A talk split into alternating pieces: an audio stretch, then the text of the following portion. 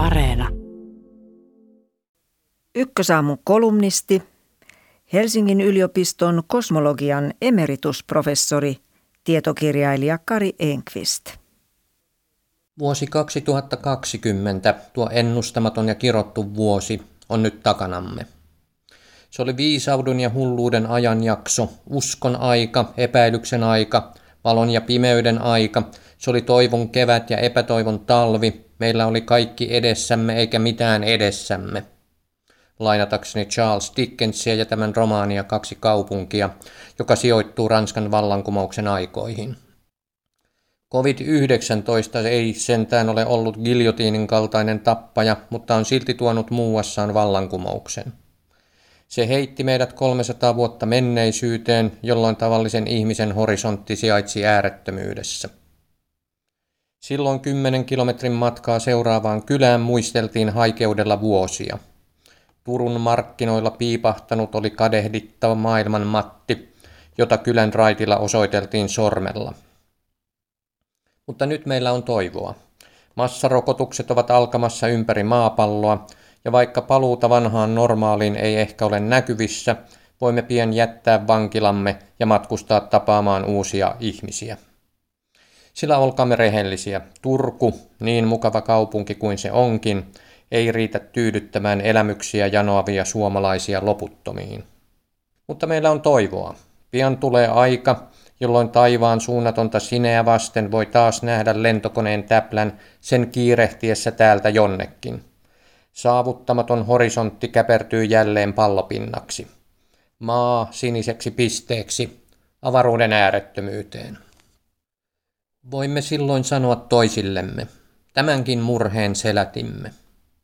Pitkän tauon jälkeen meille tekee hyvää nähdä muita maita ja muita kulttuureja, ihmisiä, joiden tavat poikkeavat omistamme.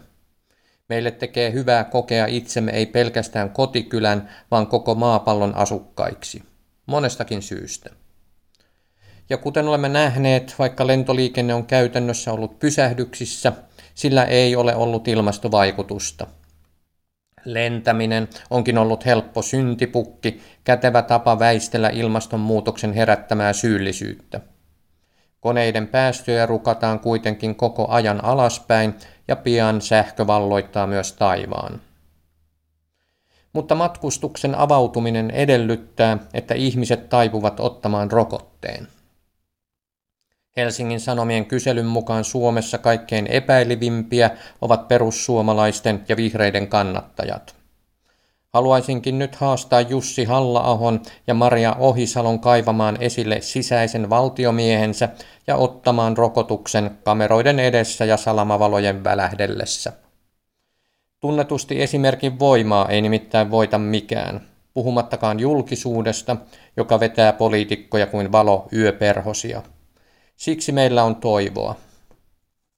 Koronahaaste on ollut tämän sukupolven Apollo-projekti. Se on opettanut meille, että ihmiskunta kykenee pakon edessä ja tieteen avulla ratkaisemaan vaikeatkin ongelmat. Vain 90 vuotta sitten kukaan ei ollut edes nähnyt yksittäistä virusta. Nyt koronavirus on rekonstruoitu aina yksittäisten atomien paikkoja myöten. Mutta päättyneenä vuonna ihmisten lisäksi myös demokratia on oirehtinut ennen näkemättömällä tavalla. Yhdysvalloissa valtaa piti myrkyllisiä epätotuuksia suoltava harhaan johtaja.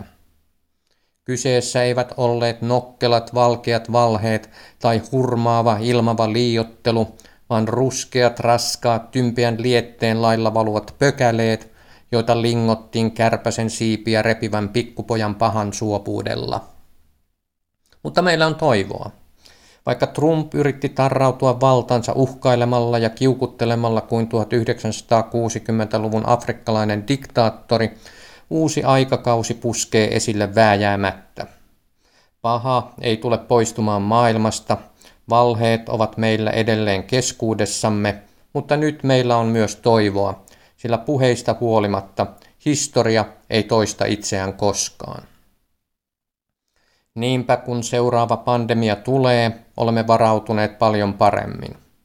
Meillä on COVID-kokemuksemme ja sen synnyttämät alustat uusien rokotteiden kehittämiseksi, ja toivoa sopii, ettei vastaavaa kulkutautiaaltoa enää pääse syntymään. Ja kenties olemme oppineet jotakin myös alennustilasta, johon demokratia voi pahimmillaan vajota. Siihen tautiin ei rokotetta ole olemassa, mutta kun seuraava suurpopulisti ja valheiden kuplaikaani astuu politiikan näyttämölle, olemme valmiimpia vastustamaan häntä.